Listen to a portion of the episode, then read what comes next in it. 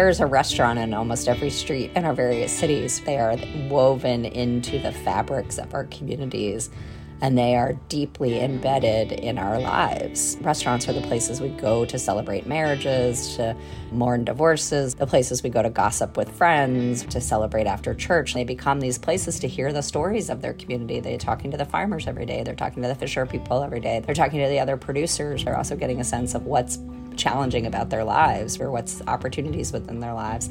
And then they hear the everyday concerns of their customers. So they become these great collectors of stories. This week on the show, Katherine Miller, author of At the Table The Chef's Guide to Advocacy. She encourages chefs to harness the power of their unique position in the community and raise their voices for change in the food system. Our conversation is just ahead.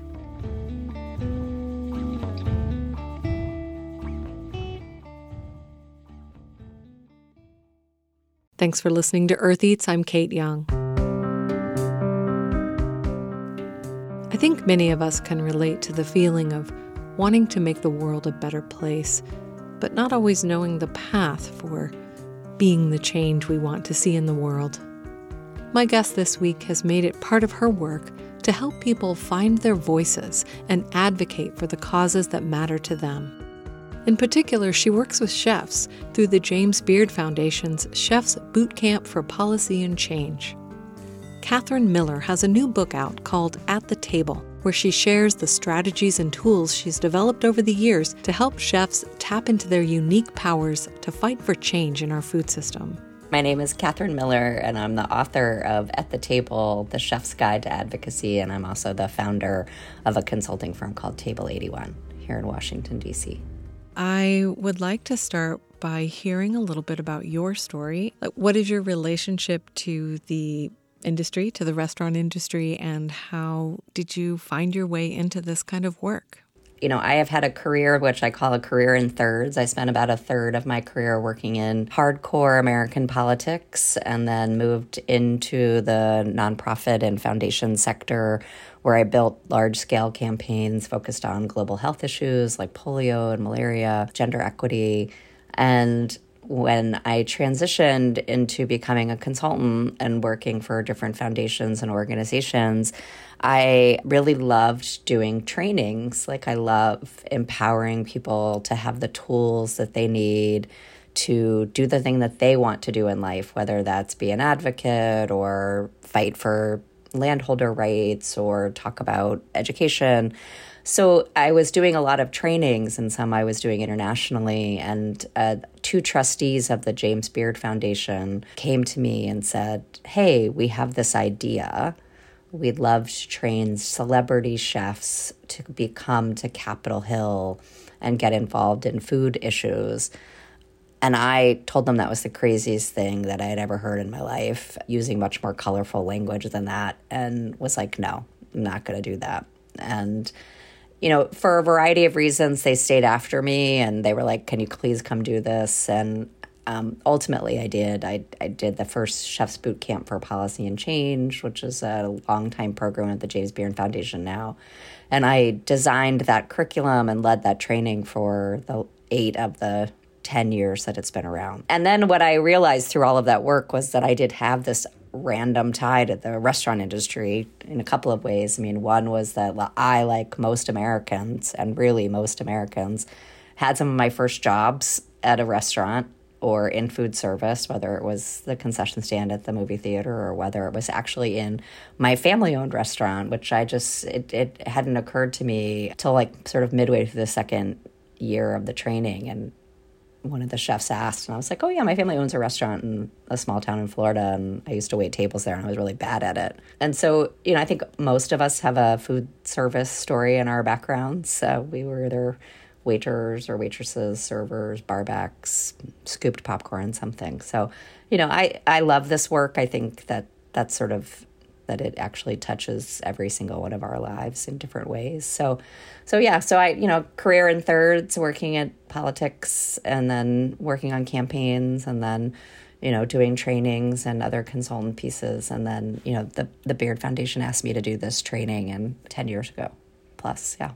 The book is called At the Table, and it's the chef's guide to advocacy. And I think sometimes folks in the nonprofit world really think that terms like advocacy are understood by everyone.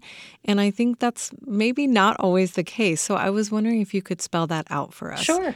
What is advocacy? Yeah, I mean, advocacy is when any of us use our voice in support of the causes that we care about. And I think the slight difference and, and distinction that I get to in the book a little is, you know, there are different phases of one's advocacy and different tenors in which it can take. So you can be, you know, I always ask chefs, are you an activist or are you an advocate? And I think being an advocate is when you go through the process of deep learning um, figuring out who has already done the work before you and how you can support them, figuring out who your network of allies and relationships where those lie, and and figuring out how much time you have to give to a particular cause. I think there's a, a difference, but advocacy is when any of us use our voice, our power, our personal power to champion the causes that we care most about. And I so I think often we are we don't think we're advocates when we really are. And what is the difference in your mind between advocacy and activism? I mean, I think they're sort of on the spectrum of, of what you do. I always talk about advocacy as sort of a walk through the forest with my family. You have the kids that run ahead and they're passionate and they're, they're like, we're going, we're gone. Like, we're going to do this thing. And then you have the folks sort of in the middle who are kind of keeping an eye on the there. And, and then you have the folks in the back who are like a little slower to come along. So in our own personal journeys with advocacy, I often think about that. That there are different places for voice in there. I think activists, and I consider myself very much an activist on certain issues, are those folks that are literally at the front lines, at the front lines of the barricades with the signs, with the protests, really becoming among the first to shine attention and light onto things. I think advocates are probably a little bit more methodical often and it it's deeper. And you can be both you can hold both obviously but i think being an advocate really is and this is a point i try and make in the book which is it's really a practice and it's an ongoing thing and it requires you to have the same skills and intention that you would have with other things in your life. And so know I, I tend to think of activists as those who are really like the first to show us a problem is happening. And the advocates are sort of okay let's how do we solve this problem and bring the most people to the table? And how do we make the most people to help us create the change we want to see? Yeah and you also make a distinction in the book about the difference between political and partisan and in- encourage people to not shy away from being political and that it doesn't mean the same thing could you t- say a little bit more about that yeah, I mean, I think it's an incredibly fraught thing right now. We are surrounded by this constant noise of politics and partisanship and almost segmented aspects of our society. And when we think about policy, policy is the thing that really does actually control our lives, right? I mean, it is the thing that controls what types of food we can eat, how much those foods cost, who can grow on which land, what that land can be used for, and how those different products are subsidized. So, like, uh, policy is actually a thing. And the challenge with that is policy is also compromise. So, you have to be able to bring different people to the table, and you actually have to be able to transcend partisanship because ultimately you're going to have to work with other people, whether there are other people in your community, whether there are other people in Congress, whether there are other people in the administration. And, you know, we are uh, we're challenged by that right now. I think it's a really fraught and difficult time. But if we can think about, you know, an exercise I do with almost every training is I ask people, you know, about a common societal thing like, do you agree or disagree that children should go hungry? And if you say no, that child, no child should be hungry, everybody raises their hand. No one wants to see children go hungry. Every single person has a different prescription or different idea of how you prevent those children from going hungry. Whether it's that the government should fund it, whether it's that communities should fund it, whether it's churches, whether they're parents. And so our prescriptions start to get in our way and sort of meld with our, our sort of partisanship. Or, and so I very much want people to understand with this book, and I think that chefs are sort of a unique place about this with our food system, to understand that policy is about compromise and compromise is about putting the most people at the table to kind of figure out how to find a solution to the problems that we're trying to solve. And you're going to do that by opening conversations and inviting them in. You're not going to do that by looking at them and saying, You're a Democrat, you're a Republican, you're an independent, I can't talk to you. Can you say more about how it is that chefs are well positioned to be advocates and how, how you think that they can make a real difference in food policy? Yeah, I mean, the, the sort of penny that dropped for me related to chefs is that they are, there is a restaurant in almost every street in our in our various cities. They are woven into the fabrics of our communities and they are deeply embedded in our lives. They are the places that rest- restaurants are the places we go to celebrate marriages, to you know mourn divorces, or the place we go to sign our first mortgage payments. They are the places we go to gossip with friends, to celebrate after church. Like they they are woven into our everyday lives, and so you know one chefs are those sort of trusted community members. You know though, you know that restaurant, you know the person that owns it, you know the the chef whose food you eat.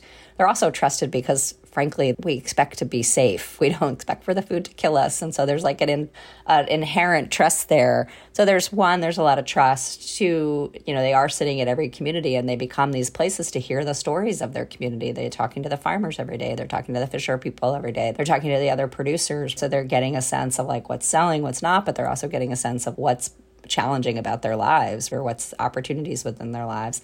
And then they hear the everyday concerns of their customers. So they become these great collectors of stories.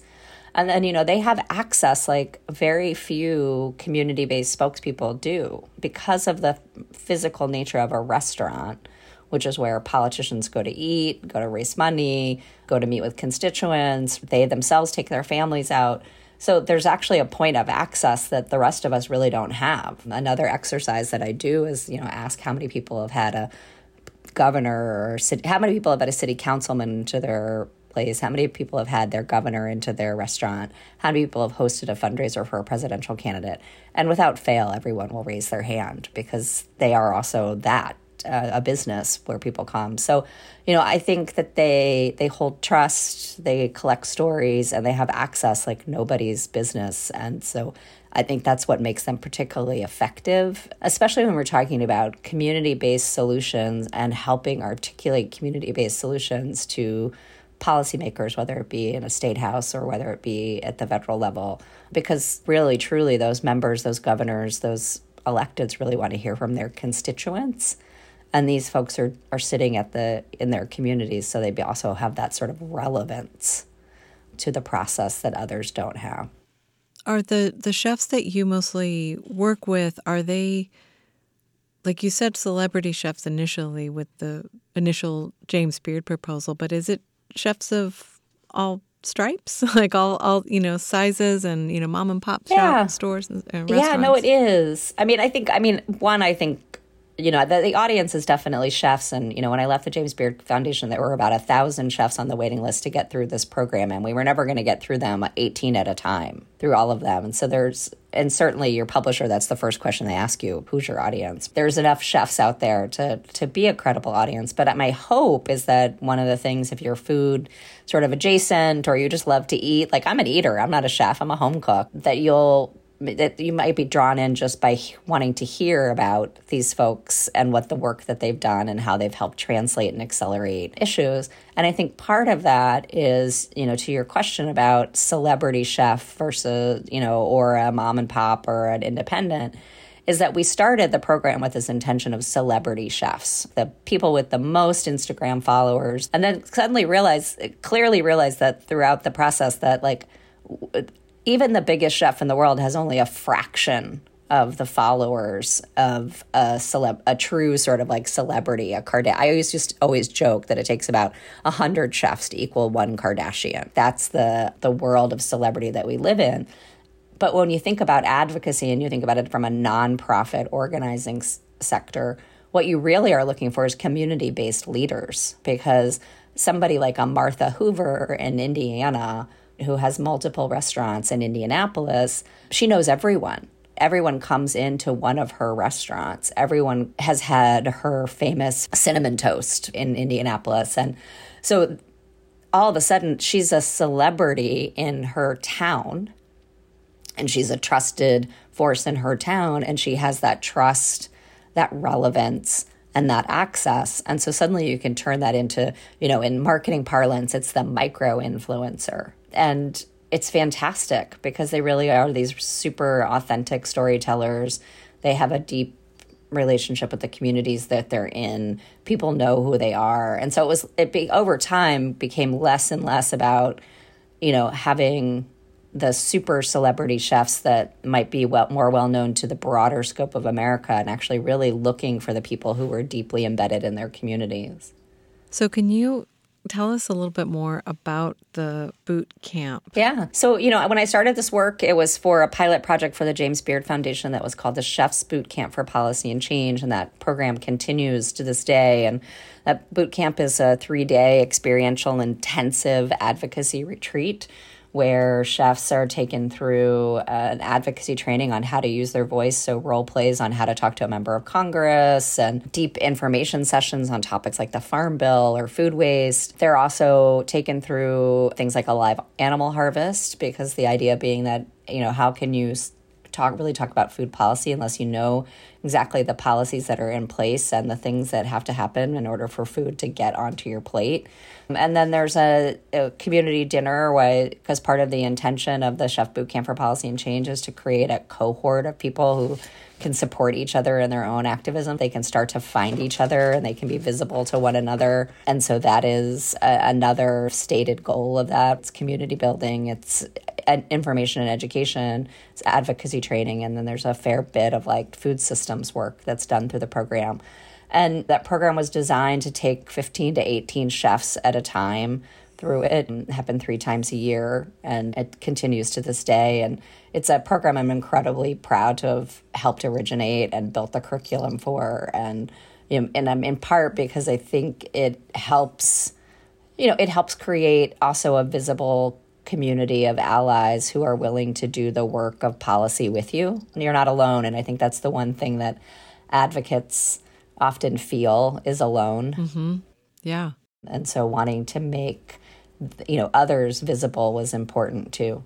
I think it's particularly exciting because I think a lot of people, just individuals who are dissatisfied with issues in the food system, often think that oh, I'll just buy this particular food and that's that's my statement, you know.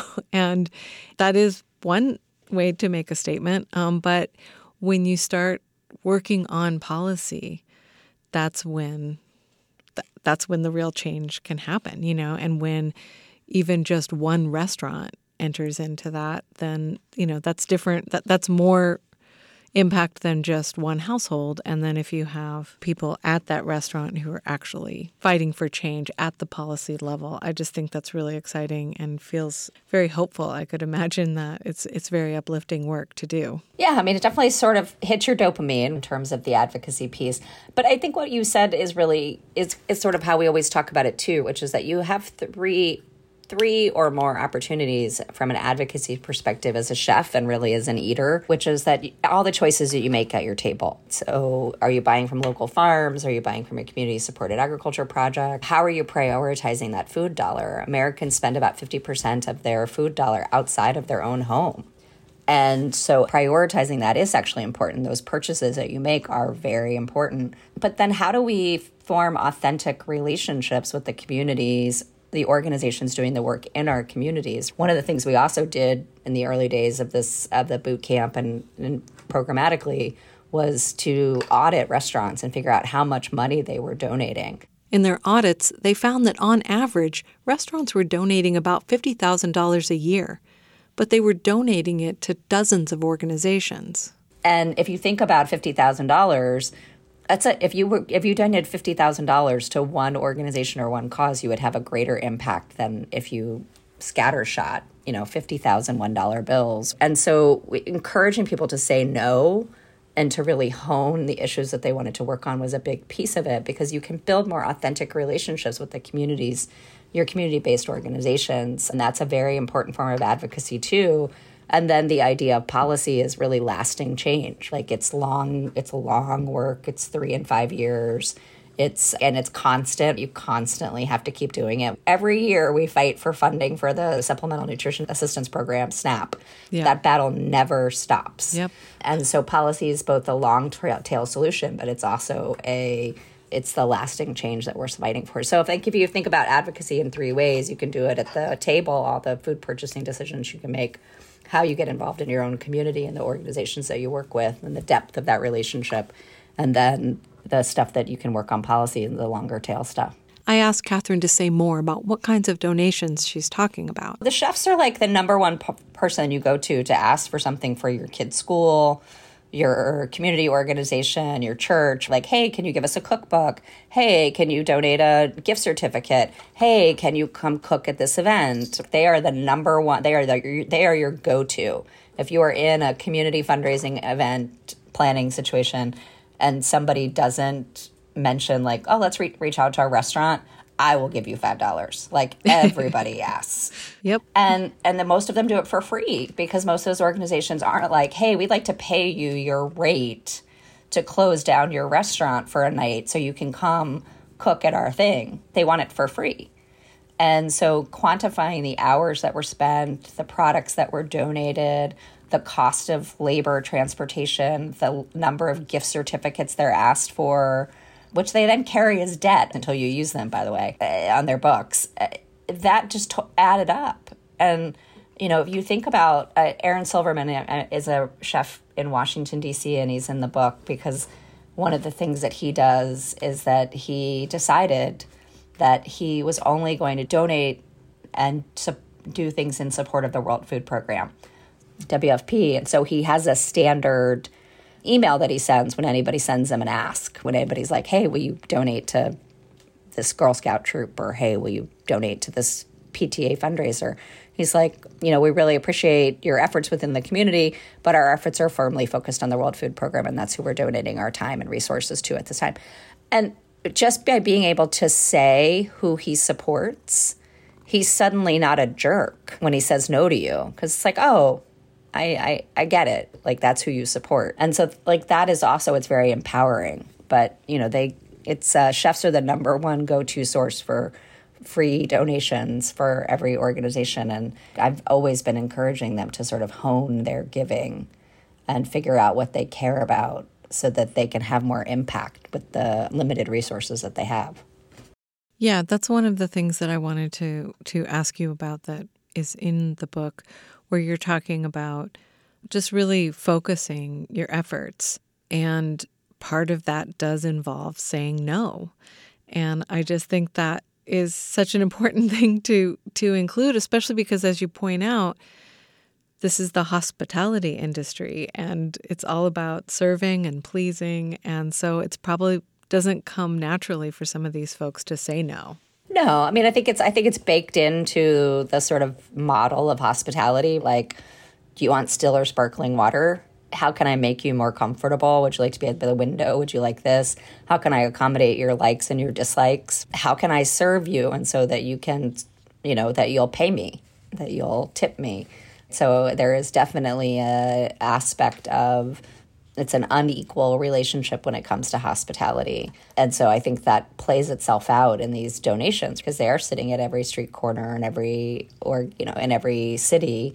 And so you don't want to be seen as a, a jerk or not participating or not generous. And and so saying, but there's real power in saying no. It's, you know, we say it in our household every year. We sit down at the end of the year and we total up every cash thing that we did at the supermarket, every raffle ticket we bought at a baseball game, and then we we go back through our our philanthropy, and we're not billionaires, and we make sure like, oh, okay, well, we did too much of that this year. Let's make sure that we're going to give money to the rescue center for in honor of our cat. And that is actually really powerful because then you're at the baseball game and somebody comes and says, "Oh, do you want to buy this raffle ticket?" And you're like, "Actually, no, I'm going to give to the Humane Society today. But thanks for your work. it's just so much better.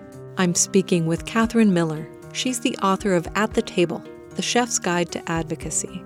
We'll be back with more from our conversation after a short break.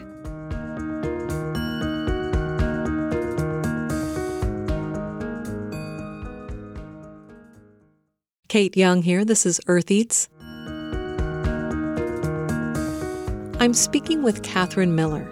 She originated the Chef's Boot Camp for Policy and Change at the James Beard Foundation, and her book, At the Table, was released in September of 2023.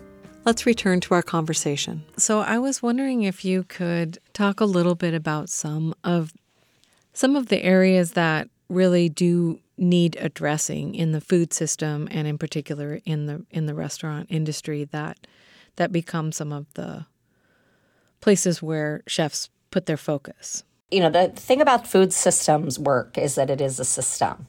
So, you know, you, you can find, anyone can find, a chef can find, you or I could find an issue or a cause to get involved with related to our food system. So we have our fisheries are being overfished and badly managed. So, you know, our fish supplies are going to change dramatically. Climate change is changing the way wine is made around the world. So, if you're interested in wine and you want to talk about, you know, why there suddenly are growing some of the best champagne in Britain right now, you can find an entry point through climate change within the way, within the restaurant community specifically. I mean, I think there's a lot of work that's done on sourcing so, how do we make a food system that is more environmentally sustainable, but also human sustainability is important too? I think there's a lot of work that's been done. I know there's a lot of work that's been done on hunger and nutrition areas. So, you know, hunger is sort of the gateway issue for many chefs. I mean, many of them have, themselves have experienced food insecurity. They see it often with people that they work with, and it's a issue that people can really resonate with in terms of chefs delivering messages related to hunger or nutrition. And we've certainly seen a need for more chefs to talk about the business side of the industry. So whether that's health benefits, mental health concerns, whether that's wage and workforce protections. Mm-hmm. You know, so you see it is a system. So there's an issue for everybody in food, but certainly sustainability, yeah, environmental sustainability, human sustainability, hunger, nutrition, and then wage and workforce issues are among the top ones that chefs are really most active on, I think. You tell some really great stories in your book about specific chefs and the some of the work that they've done. And I was wondering if there was one in particular that you would like to talk about. Yeah, no, I mean, I think my it continues to be one of my favorite stories because I think it is both a incredibly brave thing that this woman does um, to talk about her own human experience with these issues. But you know, Chef Elle Simone is a an African American woman chef. She's the first black chef to appear in America's Test Kitchen. She founded a mentoring organization for women and chefs, um, particularly p- people of color. And she will say very publicly, whenever anybody asks her, that part of the reason that she's able to have that success is because she at one point accepted food stamps. And so there's a real tension in her life about how she has achieved all of this. And in part, it was because when she was at her most in need, there was a program that could help her, and she took advantage of it. And I love that she is willing to tell that story because there's so much negative mythology built up around those who use supplemental programs to in, during times of their life. Those programs are meant to help during times of Im- immense crisis. And Elle is kind of the living embodiment of help somebody when they're they're most at need and not only will they succeed and thrive but they will give back um, in such a way that is just beautiful to watch and she's she's an amazing human she's an amazing spokesperson for hunger issues she never shies away from it and i just also think it's incredibly brave of anyone to tell their story related to that type of hardship, that financial hardship, and the decisions that you have to make. And so she's probably my favorite story in the book, but I'm also deeply partial to the work of Patrick Mulvaney and Mulvaney's in um, Sacramento because It was uh, Patrick Mulvaney's a chef, and he experienced a great deal of loss um, by death by suicide in his community. And it was around the same time that Tony Bourdain had a death by was death by suicide in France. And you know, Patrick is this large individual, like he's larger than life in all the ways. And to hear him talk about um, that work and to hear his voice sort of crack and the emotion that he shows when he talks about the experience of the people in his kitchen, the way those suicides impacted the city of San, um, Sacramento, and then all the hard work that he put into making trying to make sure that it wouldn't happen again. So he went and found the experts. He went and worked with Kaiser Permanente and Blue Cross Blue Shield California, and he worked with folks at the University of California. And he, I mean, it's just an amazing story of you know that's rooted in serious tragic loss but is also such a beautiful testament to how you can be an effective advocate and go out and get all the things the training tools the money. And it's really it's a beautiful story. Yeah, I, I was really moved by that story as well and, and was not aware that there had been so many deaths by suicide in that in the restaurant community in Sacramento. And some of them had been in his kitchen at some point. And so that must have just been so heartbreaking and it it was very inspiring to see that his advocacy work was part of what helped the mental health funding pool.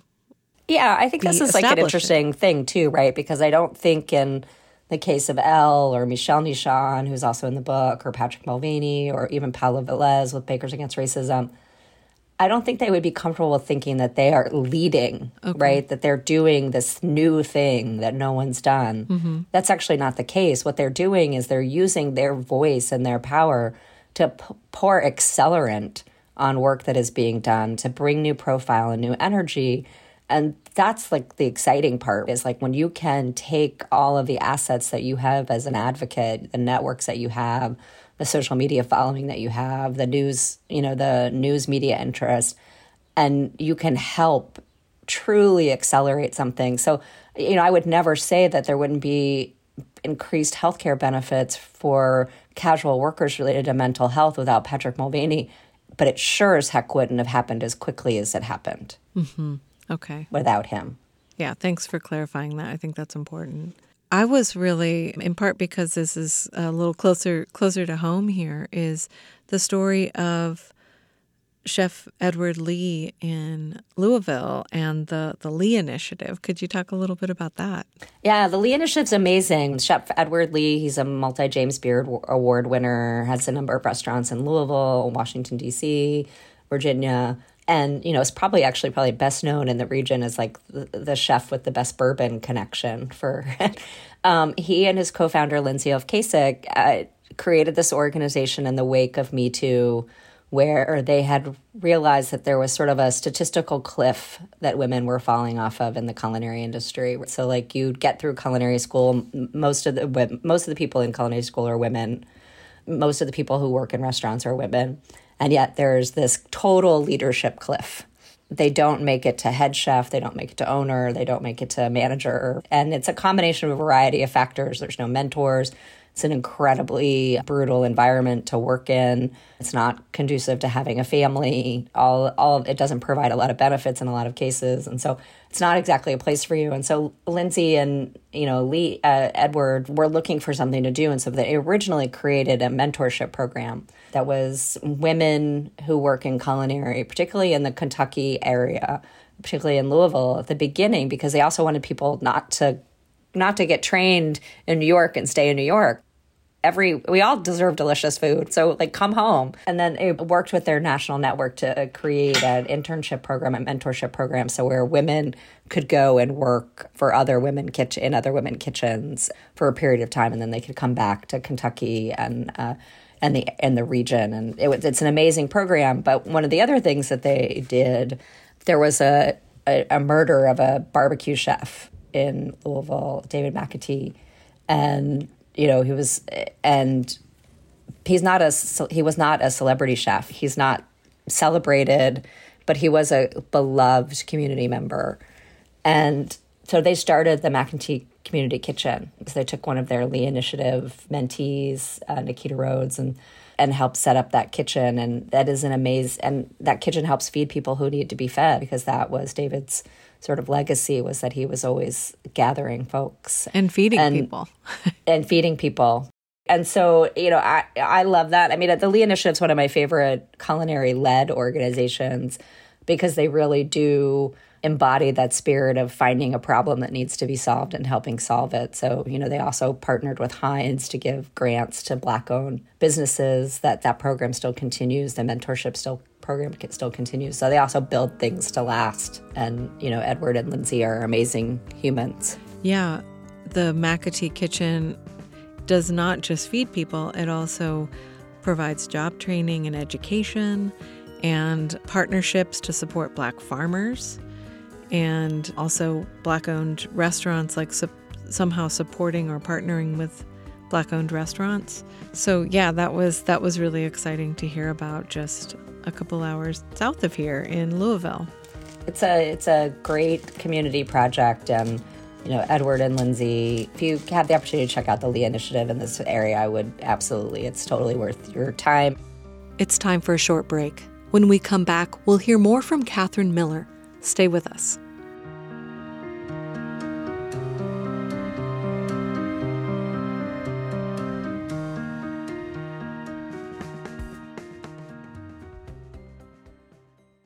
This is Earth Eats. I'm Kate Young. Let's get back to my conversation with Katherine Miller, author of At the Table The Chef's Guide to Advocacy. So, could you? I want to hear a little bit more about the approach that the Chef's Boot Camp for Policy Change makes. Like, you have this whole structure of A is for advocacy. And could you just walk us through that? I know, you know, you obviously can't tell us all about it, but just no, no, no. hit some of the points. Yeah. No, I'm happy to. I mean, it's just like a fun little thing. So when we think about, you know, alliteration works, when we talk about communications trainings and those sorts of things, like alliteration always works. And, you know, it's sort of thinking about a way to articulate all of the assets that a chef and even each of us has, and then also an approach. So when we're building advocacy efforts, whether they're just simply how we're going to write a letter to advocate for a bouncy house in our community, which is a very real thing right now in our community here, or whether it's to fight for SNAP benefits, you can break it down into sort of the A is advocacy framework. Who is the audience? So, who is the person that makes the decision? And can do the thing you want them to do. Who are your allies that are making the same case that you are? So I look for allies or stakeholders, which are like kind of on your side folks, people that can help amplify what you're trying to say. What is the argument you're trying to make? What is, why is this thing important? And why should anyone care? So, what that, the argument. And then there's always got to be an ask we always have to ask for something, whether it's to sponsor a piece of legislation, whether it's to sign a petition, but you need to give somebody something to do. And so th- that is a very important piece of that. And sometimes that could be showing up at a rally. Show, sometimes that can be like asking a member of Congress to sponsor a piece of legislation. Sometimes that can be a very specific funding number. But you always have to have that. And that ask should always be followed by a thank you, by the way, which is not an A, but um, maybe acknowledgement you know and then i think the last yes right? Oh i did it. I did it. I made it an a. It's the acknowledgement of the support. And then i think that you know one thing that we forget is that you have to make it easy for people to find each other. So i'm of a generation where everybody knows what a pink ribbon is or what a yellow bracelet is right? Breast cancer cancer surviving a teal ribbon rainbow flag. All of those things are visual iconography that help us find the people that are like us. And now that's done in hashtags. So, Bakers Against Racism is a story in the book, and they used that hashtag, Bakers Against Racism. It's for other people to be able to find them. It's why every post around the Chef's Boot Camp is tagged with chef's lead so that the chefs can find each other and like-minded people can find each other and so that sort of article or um, you know that visual advocacy is a big piece of it so you know i those frames, like I always say in trainings, like if you can remember nothing, just remember A is for advocacy. It starts with your audience and it moves all the way through to the end to like how can you help people find each other? And that is really like the article or the visual advocacy piece. And uh and there are some steps along the way but yeah, yeah it really was meant to be an it was meant to be an easy recipe for anybody to follow. Yeah. Yeah. No i think i think it works really well. I feel like it's it's kind of impossible to talk about the restaurant industry and not talk about covid and the pandemic and the impact that it uh, had um, it was really a crisis for the industry. But you also talk about it as as a possible turning point. Could you say more about that? Yeah i mean covid was COVID was a horrible time for the restaurant industry. Remember, I remember sitting at the James Beard Foundation the first weeks in March and literally from Seattle to New York watching just restaurants close because no one knew what to do or how to do it. And it was like a, a dominoes. It was like, and we hosted a conference call and we crashed WebEx, which was like pre Zoom. Like we had 1,500 people try and call in on the same exact minute because everybody was so craving information. And out of that chaos, what I thought were some amazing, really hopeful things. One is that we have now have more data than ever before about how many people work in restaurants, how much it costs to run a restaurant, how much it costs to staff a restaurant, how much every product is. We, we didn't have it before, and it was really an interesting moment when we were trying to advocate for dollars you know, in Congress and they're like, well, you know, the cruise industry contributes XYZ to the economy. And nobody had a simple case study about what the restaurant industry like presents to the economy. And so, uh, but now we have that data. And as I see restaurants reopen and continue to reopen and now also stabilize, you know, two plus years on in this crisis, we are watching people make different decisions and different decisions that benefit their employees, that benefit their purveyors, ultimately end up putting more delicious things on the plate. And some of that is, you know, the elimination of the sub minimum wage. So people are putting service charges on their bills.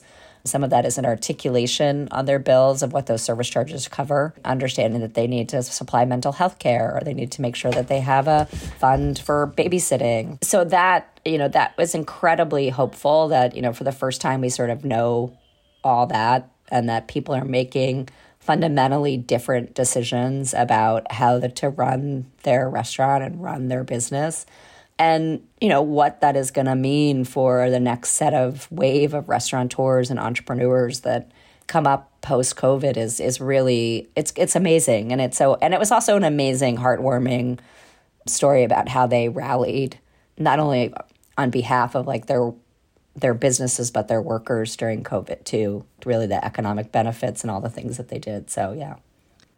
Yeah and just all the stories about restaurants feeding people in their communities and, you know, showing up in the ways that they could. Yeah, I mean, restaurants, you know, turned themselves into community pantries. They did you know, emergency feeding meals. They, I mean, when they couldn't open their doors, they still opened their doors and fed their communities. And so it's really, um, they really are, are, they really are enshrined along our world of first responders you see it in the work of Jose Andres and World Central Kitchen. They're always the first people into a disaster, into a crisis situation.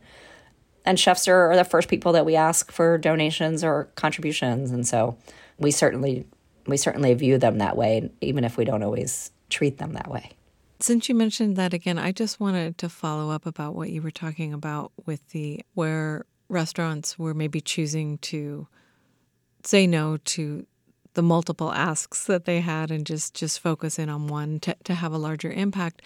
But I also feel like what you were just talking about is how part of the role that they play in a community is that they're the person who supplies the food for your whatever your fundraiser or your and and that's part of how they connect with all the folks in their community and yeah. then can play that advocacy role when speaking to Yeah, no, it's definitely I mean, it's definitely a little bit of a double-edged sword, so to speak, right? Like you are the first person that everybody asks and then you're the person that we're telling you to hone your hone hone your focus. But also remember there's lots of them. I mean, there are hundreds of thousands of restaurants across this country. We don't all need to ask the amazing Tom Colicchio and his restaurant group for a restaurant card, for a gift card. We don't all have to do that. We can ask other people in the community and they would happily help. So if you hear if if you as an eater hear no from somebody, ask why and then find somebody who is aligned with you, right? Like cuz there it's I I do feel like there's a little bit of a we all have the right to care about the things that we care about and to hone our interests and there's also hundreds of thousands of them and they're not all doing this work. But if you ask you know if you if if we as eaters or the nonprofit community kind of also diversify our asks a little you'd be surprised at the relationships. I, I always talk about that like the nonprofit community in particular views this the culinary community as transactional. The nonprofit community sells tickets to fundraisers based off the chefs who participate most of the people who come to that fundraiser have never heard of that chef. It's just a unique night out, like blah, blah, blah. So go find the chefs that like are amazing. Go highlight the black women chefs. Like go highlight the chefs in your community who are doing great work, who come from different populations, because you will build authentic relationships with them. So I'm a I'm a huge proponent and also support them. Don't ask them to do it for free, but yeah, I think I hear what you're saying is maybe organizations could think about spreading it out a little bit. I know when I worked for a nonprofit that we definitely had our favorites and people who either we already had relationships with them or we just for some reason liked something about what they do. And they had said yes in the past or we knew another organization they said yes to. And so they do tend to be like a few restaurants in town that got asked over and over again. And over and over and just, again Yes, right? and eventually they had to be like, uh, we've already done our, you know, we've got our seven organizations this year. We're tapped out. Like we're tapped out, right? But also like I just think from the nonprofit community perspective, we also have to be better and more intentional about the relationships that we're trying to build. And then we need to move out of this transactional, ridiculous transactional world we're in and move into this time of sort of like deep meaning, right? So that chef who did your fundraiser every year, is that chef also now on your advisory board? Is that chef now also part of your community planning? Is that chef now also part of your ecosystems of donors because they've given you so much? I'm going to venture to guess no. I'm going to venture to guess most donors come to them six weeks before. Most organizations would come back to them like six weeks before and be like, "You cooked last year, you're going to cook this year, right?" And they wouldn't have heard anything from you right? So like i i also think as the nonprofit community needs to be thinking about how it acknowledges the contribution of all of its donors but certainly those that ask for free labor free time free gifts and it needs to move from transaction to real community. Right. Right. And and you're right. It does always come across as transactional. It's kind of it is a two-way transaction in that hey your name gets on here or everyone knows that you donated or whatever but it that's different from a relationship that's being it's built. very and different like from said, a relationship. And it's also very different from a power dynamic. What we like to say in the culinary industry is no more for exposure events. Like exposure doesn't pay someone's rent exposure doesn't take into account the time that they took out to work that fundraiser. And so when people ask people to do that, we call it the schlep and cook in the industry. You're asking them to come, you're asking them to cook. They're probably going to have done prep for it. And the organization is asking them to do it for free. And maybe you give them a gift back. Uh, maybe maybe they get the ingredients, but they don't get the time. And that that is gone. Like that has to be gone from all of our thinking as nonprofit organizations and leaders. If you're going to have a fundraiser, you need to uh, nonprofit leaders need to adequately resource the people that they're coming and using their work. It doesn't have to be their full rate. It doesn't have to be exorbitant, but it does have to factor in the time and expertise and treasure that people are giving to the cause. And so, like in the culinary industry, I think you'll see more people saying no to places if they're not going to pay because it also becomes a point of privilege and economic privilege because it's usually the it's usually white men business owners who can say yes all the time. And so you look at it really limits your ability to reach different audiences and to engage different communities because your BIPOC restaurateurs do not have the same capacity, time, or money to give in the same way that white restaurateurs have. So, yeah, that's a that's a whole soapbox for me, and I could go on for an hour. no, it's such a good point, and I'm glad I'm glad we came back to it and talked about it a little bit more because it was just kind of I was stewing on it a little bit. So, yeah, thank you. That's really helpful. I really appreciate this. Is there anything that you wanted to add that we didn't get to? I mean, I know there's lots of things we didn't get to, but is there something that you just definitely want to? No, I mean, I think. Add? I think that we all have the power to be an advocate. And I think if you're an eater, I hope that at the table, the Chef's Guide to Advocacy gives you an entryway into food systems work and you'll join all the chefs and others who are doing great work to change our food system to something that's more delicious and sustainable and just for us all. And, you know, just use your voice because you have one. That was Katherine Miller, author of At the Table The Chef's Guide to Advocacy, released in September 2023 with Island Press. You can find links to her work on our website, eartheats.org.